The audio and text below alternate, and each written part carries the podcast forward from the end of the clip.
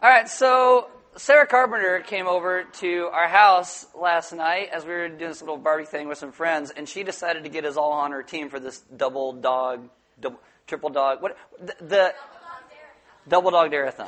I don't know why there's three Ds when it's a double dog. Should be like what? Anyway, so so this is the picture they showed, right? So this is the picture they showed. That's because everybody's off the ground. This is the epic picture, though. Here, this is what was before this. But see, you got Paul and John look like they're pooping. And then, and then the two Brandons right behind me, they are the ones that threw me up in the air because we're like, yeah, it's going to be awesome. And the next one, like, I'm coming down going, I'm going to die. But anyway, and see, baby Aaron, he even got up in the air too. So, woohoo. Right?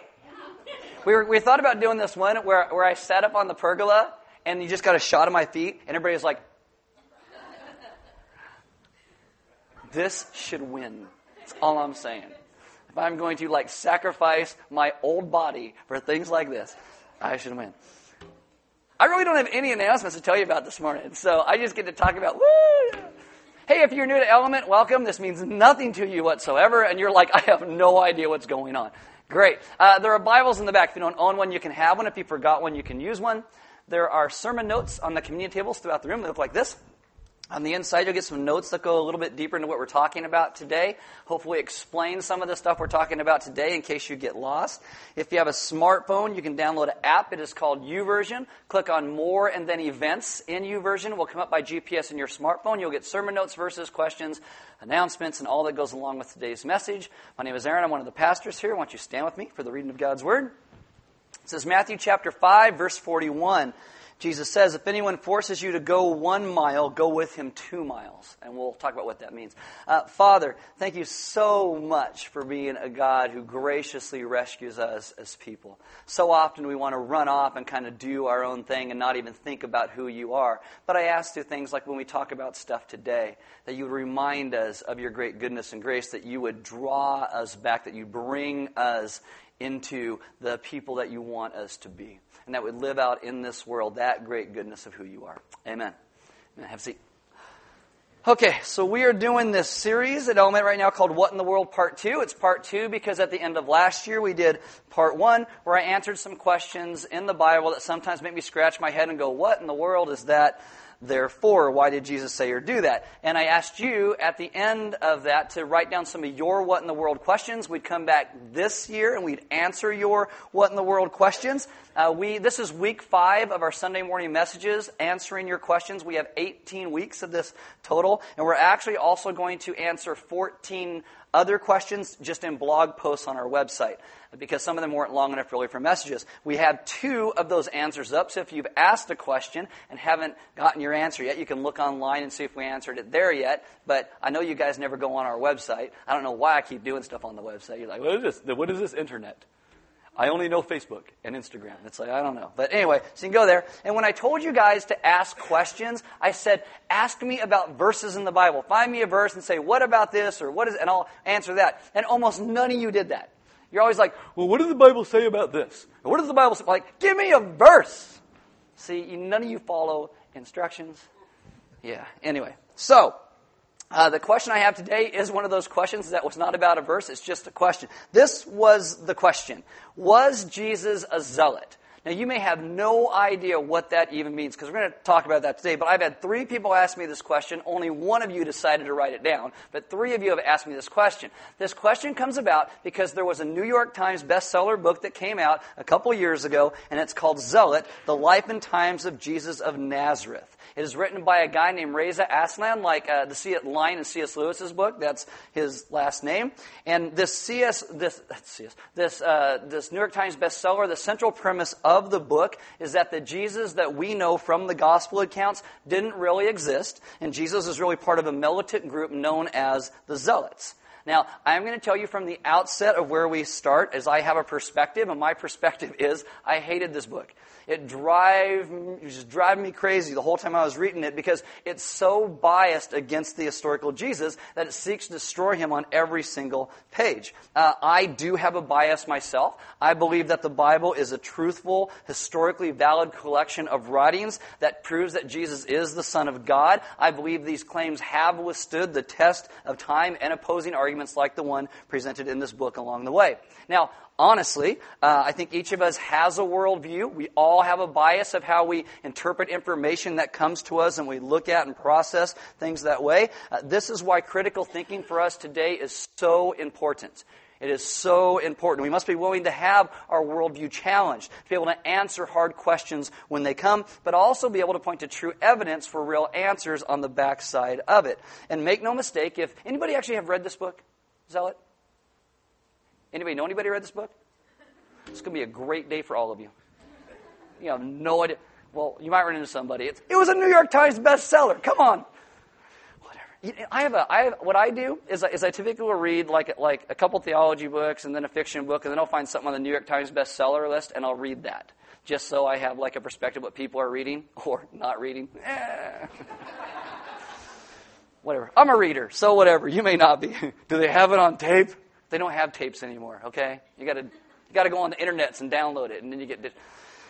Okay, so I gotta tell you, uh, this, the guy that writes the book has a bias. It is clear on every single page. I had to put the book down because I was getting like an aneurysm when I was reading it because I was getting so frustrated with the book. So what I'm to do for you today is I'm to do that's three things, but actually four. Number one, I'm to answer the question: Was Jesus a zealot? But on top of that, I'm to answer three things. Uh, I'm to tell you number one, what a zealot was. Secondly, I'm going to talk about the horrible historicity that's in this book so you can trust the biblical account. And thirdly, I'm going to talk about who Jesus really was. Sound fair? All right, so if you haven't read it or even know what I'm talking about, hopefully by the end you will learn something. And I'm going to give you some history today, and I don't want you to feel like you're dumb. So if something goes over your head, please feel free to come and talk to me. I'll answer your questions about that. But like my first grade teacher, Miss Beadle, used to say, put on your thinking caps.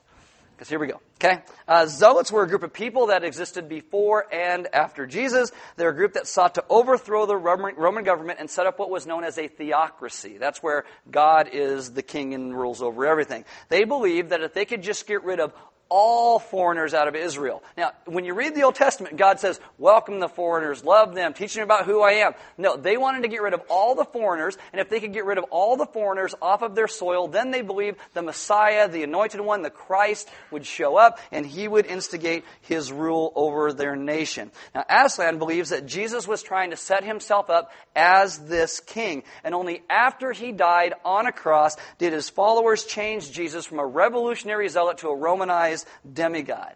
He believes that Christians changed Jesus from a man who was simply trying to have a military thing to overthrow the Romans into a celestial being.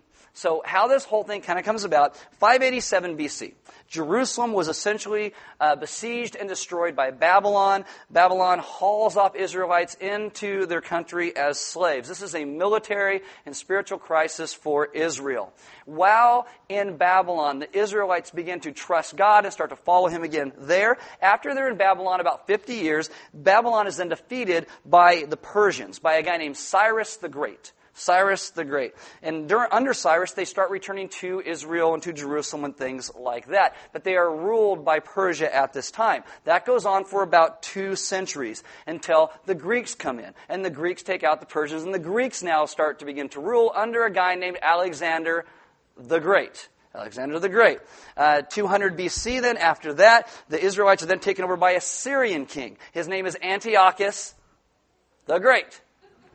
Seems like a pattern, right? Yeah, kind of, kind of so. So things got really bad under Antiochus' son, who defiled Israel's temple. He brings a pig into Israel's temple and he sacrifices that on their altar. That is something you would never do. It's, it's something he did just to antagonize the Jews. He sets himself up in the temple as the one who was supposed to be worshipped. Uh, the Jews called this the abomination of desolation, by the way. Uh, Jerusalem went crazy, and an Israelite named Judas Maccabeus and his sons revolted. They take up arms against Antiochus, and they actually won. No one thought they could, but they did. The temple then returns to the worship of the one true God. It is rededicated. The word dedicate is the word Hanuk, which is we get Hanukkah from today. Eventually, the descendants of the Maccabees get into some squabbles because, hey, we're descendants, we should rule. And you have all these different guys who want to rule, and so you have little civil wars starting to break out. So each of them then appeal to the new world superpower known as Rome and say, hey, would you back us? And Rome says, sure. And they came in and just took over everything. And when they took over everything, there starts to, this is greatly simplified, by the way, okay? There's like, I've got a set of books this thick that explain these 500 years. So this is, you're welcome, all right? So, anyway, so there's all these squabbles that still keep happening in the midst of this, and Rome decides we need to put some, someone in Israel to oversee it. So they put in a guy named Herod the Great.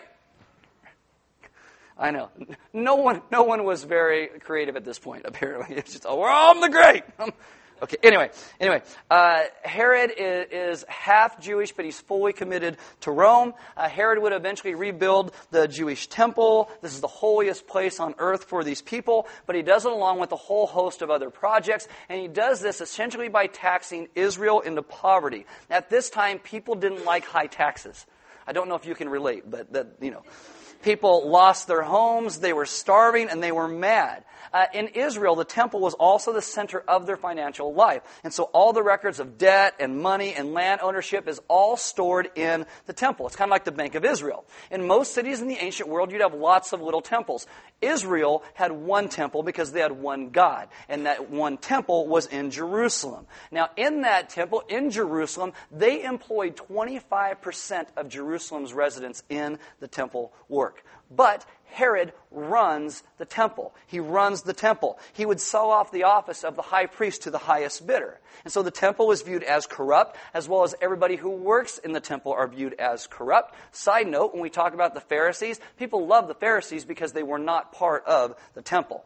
And so the Zealots had started, you know, under the Maccabees, and they never went away. They're still there. And because they are all out of power at this point, they start raiding Roman caravans, and they would attack, you know, temple priests. They wanted to burn it all down so they could build it back up again with only Israelites in charge. Uh, we, we have TV shows today like, uh, there's a show called Mr. Robot.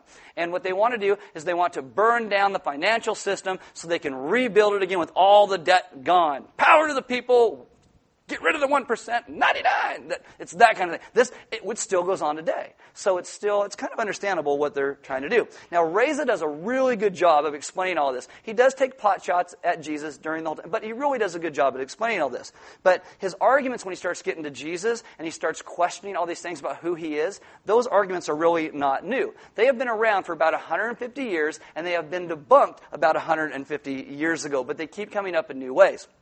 He sets out in his book to show that Jesus was one of these zealots by his actions and the things that he said. And so Reza in his book claims New Testament writers were biased in their testimonies about Jesus, but he himself is completely unbiased. And throughout the book, he will twist biblical book order and phrases and verses and history all to fit his worldview. As an example, at the very beginning of the book, he will completely dismiss all of the Apostle Paul's writings because the Apostle Paul believes in the virgin birth, the atoning sacrifice of Jesus, Jesus on the cross, and the resurrection. So, what he does, one paragraph, he dismisses all of the Apostle Paul's writings. One paragraph to get rid of one of the greatest scholars of the ancient world. What in the world? See, that would, whatever, okay. Now, Aslan has to do this because his arguments would not stand up to Paul's theology. And I don't want to lose you, and again, if I do, come back and talk to me afterwards. But Aslan's central premise, which is very common among liberal Bible scholars today, is that the synoptic gospels of Matthew, Mark, and Luke took their information from an outside document known as Q. Okay? Q comes from a German word and it means source. It means source. So the Q hypothesis, what it argues, is that Matthew, Mark, and Luke may not even have known each other or Jesus, and the gospel accounts were written after 70 AD, after the fall of Jerusalem, and they were a collusion by the church to deify Jesus and fit its own theological structure. Okay, you following that? Okay, so that's, that's what they're saying. Let me tell you the biggest issue with this theory. This is it. We have thousands of documents and fragments and pieces of the Synoptic Gospels, upwards of 25,000 of them, but we do not have one shred of evidence that the Q document ever existed. Okay? Not one. What you have and how it comes about is you have a bunch of these liberal scholars saying, well, it has to exist because they won't believe that the Bible was actually put together the way the Bible says it was actually put together. Q is what is called today an unsubstantiated hypothesis. Today you can go buy a book on Q source material. I have a couple in my office. I have, I have read them, but it's not an early church document. It's a collection of overlapping sayings and stories put together by modern scholars from the gospel accounts. Start to be like, what? Yeah, it, it, exactly. The Q theory, in terms of biblical scholarship, it's relatively new in that, but Aslan in his book repeatedly references this Q document throughout his book, as if it's something the early church could have gone and, and looked up he speaks of how Jesus would not have labeled himself as the Messiah or as the anointed one. And some places Jesus pulls back from that for good reason if you actually read the Bible. And he states that Jesus only accepted the title when it was foisted on him by these people. He says this in chapter 11. The same is true for the early Q source material, which contains not a single messianic statement by Jesus. That's because the Q source material was put together by these people to say what they wanted it to say. It would be funny if it wasn't so frustrating. okay. Truth is, Jesus wasn't a zealot, okay? Though when he did anything that resembled anything a zealot would do in the scriptures, Reza Aslan, he just jumps on this. Like when Jesus runs the money changers out of the temple, he's like, oh, that's what a zealot would do. And he points and he's like, oh, look at, he's a zealot. Well, there's a lot of reasons why Jesus did that. Because zealots, I mean, they did want to reclaim the temple. At, at, one point, Herod puts a golden eagle on top of the temple. A golden eagle is a symbol of Rome. This highly irritated the Jews at the time. It's very offensive. It would be for a liberal like seeing Donald Trump in the White House. It'd be like a conservative seeing Hillary Clinton in the White House. It'd be like saying, oh my goodness, we gotta make some laws. Gotta make sure this can't ever happen again. And when Jesus takes on the title of Messiah in Greek, which is Christ, which means the anointed one, the zealots saw that as you are anointed to destroy Rome. You are anointed to kill all of our enemies. But that's not how Jesus saw or used the title. But it's how people expected him to use the title. And when he doesn't, in the end, that's one of the reasons he is crucified. Because they did not do what they expected him to do. The central claim of the book Zealot is that Jesus was just another wanted be, wannabe Christ, Messiah, anointed one. There are at least 17 others that we know of before and after Jesus, and that Jesus led, leads this noble but doomed revolt, and he dies on the cross. Reza says some people claim to believe in the resurrection by faith, but there's nothing to back it up. I think he's completely wrong, but nobody asked me the what in the world question about the resurrection, so I don't get to tell you guys all about that because there's plenty of evidence from the Bible and outside the Bible that reinforces the resurrection. But apparently you guys like New York Times bestsellers, so whatever. So, the time we have left, I'm going to focus on a couple things in here. I want to show you how Jesus was not a political zealot, that Jesus said and did things that no zealot would ever do. First off, zealots hated tax collectors. They hated tax collectors because tax collectors are traitors to their country and they extort money from their own people to give it to Rome. When Jesus chooses 12 disciples, one of them is a guy named Matthew. What was Matthew's occupation? Tax collector. If you've never been to church before, you're like, I don't know. Oh, tax collector. Okay? Tax collector. That, that's, that's what he was. No zealot would ever invite a tax collector into friendship. Matthew 9 11, and the Pharisees saw this and said to his disciples, Why does your teacher eat with tax collectors and sinners? Mark 2:15 And as he reclined at table in his house many tax collectors and sinners were reclining with Jesus and his disciples and there were many who followed him. In Luke 18, 9 through 14, Jesus tells a story about two men. They're going to the temple to worship God. One is a Pharisee and one is a tax collector. When people hear this story, like, oh man, the Pharisee's going to be great. Oh yeah, we're going to make fun of that tax collector. And in the end, it is the tax collector who is forgiven and loved and shown that God has redeemed him. No zealot would ever say that. Ever. Secondly, zealots hated Rome, especially their soldiers. We just did this series called Authority that we just came out of. In Matthew 8, 5 to 13, a Roman soldier comes to Jesus and asks for help. No Roman soldier would go to a zealot and ask for help. Yeah, I'll help you. Stab. That's what they'd probably think about doing. The soldier shows faith in Jesus and how no one else in Israel did. A Roman soldier. This is what Jesus says about this Roman soldier in verse 10 of, of uh, Matthew chapter 8. Truly I tell you, with no one in Israel have I found such faith. That's what he says about a Roman soldier. And then he goes on to say that this Roman soldier is going to dine with the patriarchs of the faith in the kingdom of God, while some Jews will be left outside. Those are not words a zealot would ever say. Jesus says he found the greatest faith in the nation of Israel from a non Israelite. Third thing, in Jesus' day, Roman soldiers could conscript any person to carry their packs for the distance of one mile. Conscription is one of the reasons why the zealots wanted to kill Romans, and anybody who tried to get them to carry their pack, they would try and kill. Jesus says, Matthew 5:41, and if anyone forces you to go one mile, go with him two miles. Zealots would only carry a pack an extra mile if they had some buddies hiding out down the road and they could jump that Roman soldier and, go, oh, I'll go another mile. Sure, let's go. Right? That's the only reason that they would do that. But Jesus says, if you're carrying a soldier's pack and you get to the end of one mile, look at the soldier and say, you look tired. It must be hard being in a country where everybody hates you. How about you let me carry your pack another mile? That's what he says. No zealot would ever say that. Jesus said on multiple occasions, things like Matthew 5:43, "You have heard that it was said, you shall love your neighbor and hate your enemy, but I say to you, love your enemies and pray for those who persecute you, so that you may be sons of your Father who is in heaven." He says, forgive people 70 times, seven times. He says, turn the other cheek. Zealots wanted to kill people. Oh, you turn the cheek? Sweet, you can't see me coming. Uh, that's a zealot.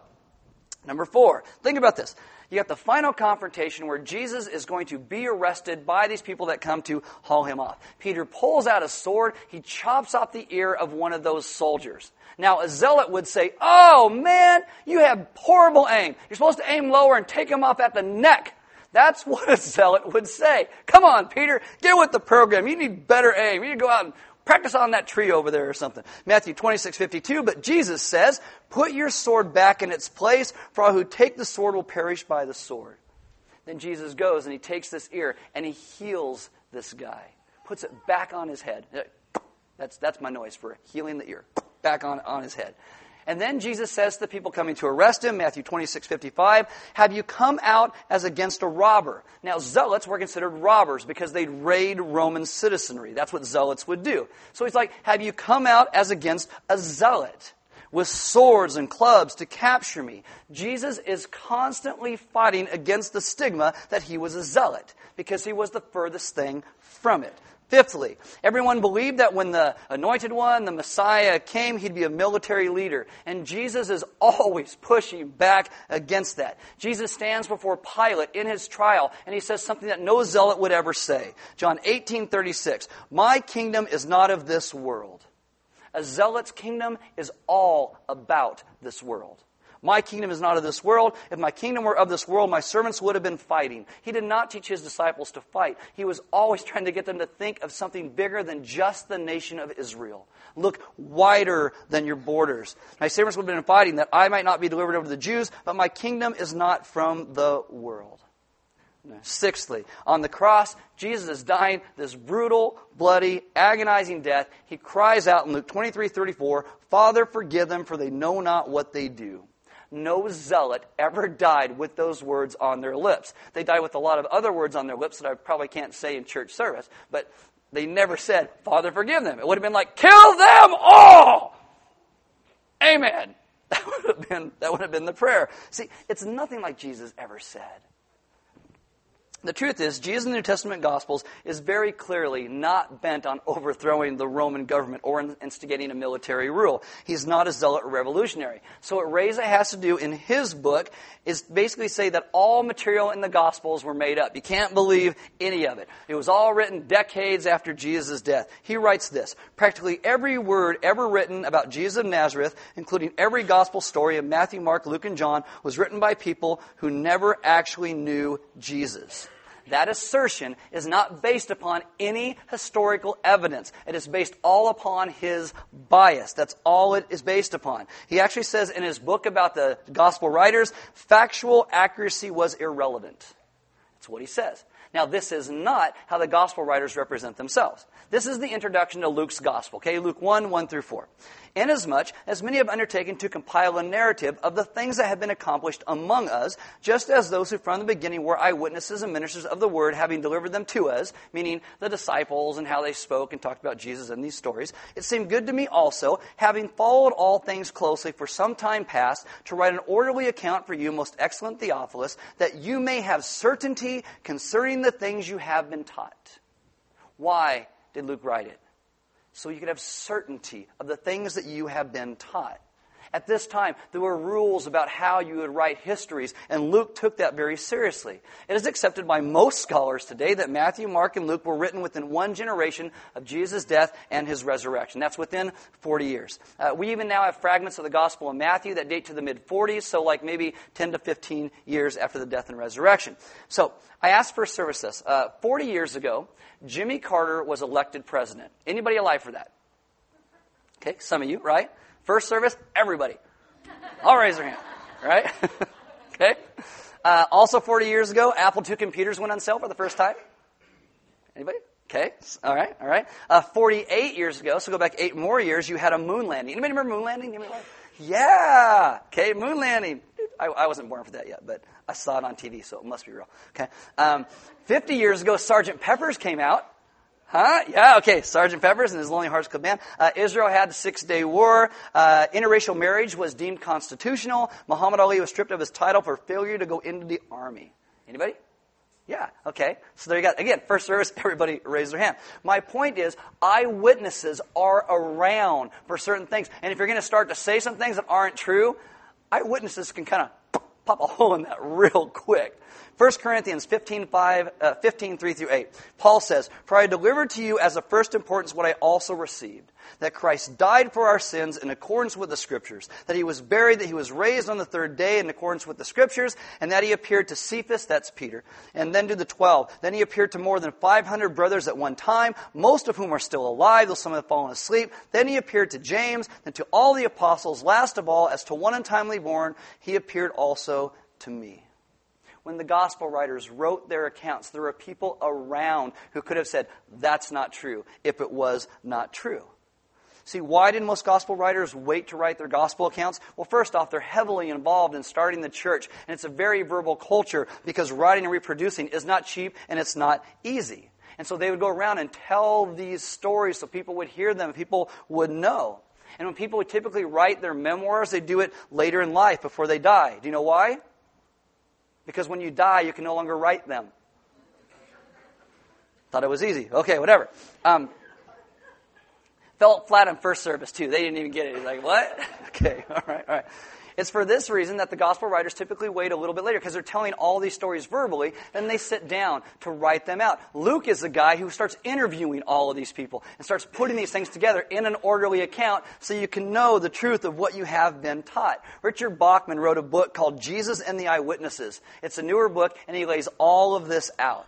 Now, Reza Aslan, in, in his book, perceives first century Christians as gullible and naive and at a loss for understanding their own culture. He seems to think that early followers of Jesus weren't smart enough to figure out, like he has, that the Christ, the Messiah, could not have really been God in the flesh. At the end of the book, he actually has a section titled God Made Flesh, where he essentially dismisses the early church beliefs as products of an uneducated mass of Jews. Now, think about, take a step back, what he is asking you to believe. He is asking you to believe that he, who is a Muslim that lives in the 21st century, knows better than a Jew who lived in the first century what actually took place. He's asking you to believe that. He wants you to believe that he understands their culture better than the people who actually lived in that culture. He wants you to believe that he is more unbiased than a Jew who believes so strongly in monotheism. They would never worship a false God, that they were wrong in their worship of Jesus, and he is right. Now, when a book like this comes out, a lot of people think, oh, there must be new evidence, and that's why they wrote this book. No, there is no new evidence. All of these arguments came out 150 years ago, and they were all thoroughly debunked all of these things. And honestly, Reza himself, he's not a scholar. He actually, when he wrote the book, he was teaching creative writing out of college. And it was very creative writing, by the way. Okay? When it comes down to it, as I said, all of his evidence hinges on this theoretical Q document that the gospel writers weren't really the gospel writers. Because if you want to read a book with really good scholarship, read the one I just talked about, Jesus and the Eyewitnesses. It's a great book. It actually contains the most modern archaeological finds that have happened, all the stuff that they found up to this point. It's a great book. And I think the last thing I want to tell you about this morning is scholars have this thing that's called multiple attestations. And you're like, that's a big words. I don't know. What does that mean? Okay. Scholars will tell you when multiple sources attest to roughly the same picture of somebody or an event, when different people do that, you can usually trust what that picture looks like. And however you slice up the New Testament documents and the extra biblical sources outside of the Bible that talk about Jesus, it reveals a picture of Jesus who loves his enemies who teaches love of God and concern for the attitude of our hearts in relation to hope and forgiveness. Reza dismisses all of these things, especially the things in the Bible itself, and he keeps one. This is the verse he uses to start his book with. Matthew 10:34. Do not think that I have come to bring peace to the earth. I have not come to bring peace, but a sword. Those are Jesus' words. So he takes this and says, "Oh, look, Jesus is a zealot. He wants to bring a sword. He wants people to fight." But you have to dismiss the context of how Jesus actually says those words. This is why context is always very important when you read verses in the Bible. This verse comes when Jesus is sending out his disciples into the world, not to fight, but to preach the gospel, to care for the sick, to give water to those who are thirsty. Jesus starts this discourse with these words Matthew 10 16, Behold, I am sending you out as sheep in the midst of wolves. Now, a zealot doesn't send his people out with that language. You'd be like, You are wolves, you take them down, hunt as a pack, figure it out. But no, this is not military language. In the sword language that Jesus talks about, that Reza quotes, it says that they should expect threats. That his disciples should expect threats. That they may die by, by the sword. And Jesus goes on to say, don't cling to your life, but find your life in me. N.T. Wright once said something to the effect of that most historians, when they go looking for something in history, they usually find an image of themselves looking back at them. So what he means is someone like Reza goes looking to Jesus, and he finds exactly what he's looking to find. He wants to find a social justice warrior that wants economic equality, and he's just a dude that died on a cross, and that's not the real Jesus. That's not the real Jesus. When you take your blinders off and step into the scriptures and you read who Jesus is, you find a Jesus who calls us to surrender our lives to him who finds salvation and life alone in Him. A Jesus who is so unlike us that when we see ourselves in light of who He is, it makes us examine ourselves and it makes us begin to change. Jesus shows the necessity for our sins to be forgiven because everything we touch, we destroy. But Jesus comes and He redeems and He forgives and He saves and He draws us back home again. In Jesus, God didn't come to destroy the Romans. Jesus came to save the Romans. Came to save them. Jesus pays the penalty for, our, for the sins of the Jews and the Gentiles, for the tax collectors and the sinners, for the zealots and the pacifists both. And he calls all of us to live a life centered in the good news of who he is. The good news is that Jesus didn't come because of the hate of God. Jesus came because of the love of God. And he comes to call us back into life again, to call us back home. That is only something God can do. And if Jesus died on the cross and that was the end, no resurrection, no eyewitnesses, as Reza says, the movement would have died then and there. 17 other movements died then and there when that happened. But this one didn't because Jesus got out of the tomb. He got out of the grave. He rose from the dead. And the resurrection breathes new life into Jesus' people and the church, and it blossoms and covers the world. Because Jesus was not a zealot. He was and he is our Savior and King. Uh, I was reading this thing a, a couple of years ago, and John Ortberg once said that no one ever nicknamed Jesus Jesus the Great. Never happened, never happened. And yet no one inspires and changes the world like Jesus did because Jesus was God in the flesh. Today, there aren't followers of Alexander or Antiochus or Herod around, but 2,000 years after the death and resurrection of Jesus, billions of people on this earth call themselves Christians. Why? Because Jesus is who he said he was. Jesus is our Redeemer. He is our Savior. He is our King. He is the one that came. He died for the forgiveness of our sins to restore us new life again.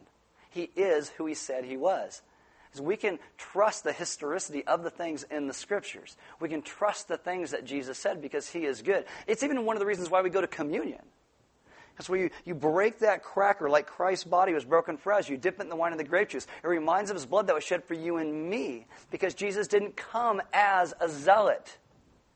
He came as our Savior to rescue and save us from all the sin that we have committed in our lives to take it away, to restore us to who we were always meant to be.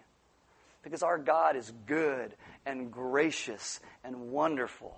The band's going to come up, as they do. You're welcome to take communion. There'll be some deacons in the back. And if you guys need prayer, if you have been in a spot in your life where you sometimes question the validity of the scriptures or something in them, or a picture of Jesus, and you'd like someone to pray for you about that, they'd love to talk to you about it. If you have any questions about things I talked to you about this morning, uh, come and ask me. Someone asked me something after last service. Uh, I'd, I'd love to, if I got time, I'd love to talk to you about it. I hope I didn't confuse you. I tried to make it as simple as possible, not because you're simple, but I'm just so you'll hopefully get it. Um, and then, and hopefully, what it does is it gives you a greater faith in who Jesus is and what he came to do. Because the gospel is the good news. If Jesus was a revolutionary zealot, your salvation would depend upon how hard you work for God. But our salvation depends upon the work that Jesus has done for us. It totally changes the equation. The good news is that our God came to rescue and save and redeem us. There's offering boxes on the sidewall in the back, and we give because God gave so much to us. Giving is part of our worship. You have that opportunity every week. Uh, there's some food in the back. Grab something to eat. Maybe get together with people this week and start talking about some of these questions. Maybe you had about the scriptures, or, or maybe some ways that other people have helped you to trust Jesus more. And maybe you would ask them to pray for you about something you want to trust Him more within your life today. Because we should become a people who understand that our great God loves us that he has sought us. And then he sends us out, just like he did the disciples, on mission. Not with swords and clubs, but to go out with the message of the good news that God is reconciling the world to himself, and he uses us as his people to do that. We are sent out. Sometimes you should expect the sword coming at you, but we are still committed to who Jesus is because of what he has first done for us. Let's pray. Father, this morning, we ask that you would teach us what it means to live and walk in your ways. That we would trust you and the salvation that you have given to us. That we would understand what forgiveness really means. That we would understand what the good news truly means. That you not only died for all of our sins, but you rose from the grave to restore us to new life and prove that you are who you said you were. You ask that you would make us into a people who have a childlike faith, not in terms of being naive, but in terms of innocence. That we would trust you like a child trusts their parents. That we would trust you for the things that you have said and done. And that you would move us into the place to also be those who begin to live out and share your grace and your love and your hope with this world. Because you are a God who did not even come to destroy Reza Aslan and his horrible book. You also came to rescue him. And so I ask that you would teach us the goodness of the gospel and how you've taught us to speak into everybody's situation around us the good news of who you are. We ask that you would teach us again to live in this childlike faith, to have our lives be those lived out of honest praise, and that our love for you would be unashamed in how we live out your call in our lives. We ask this in your Son's good name. Amen.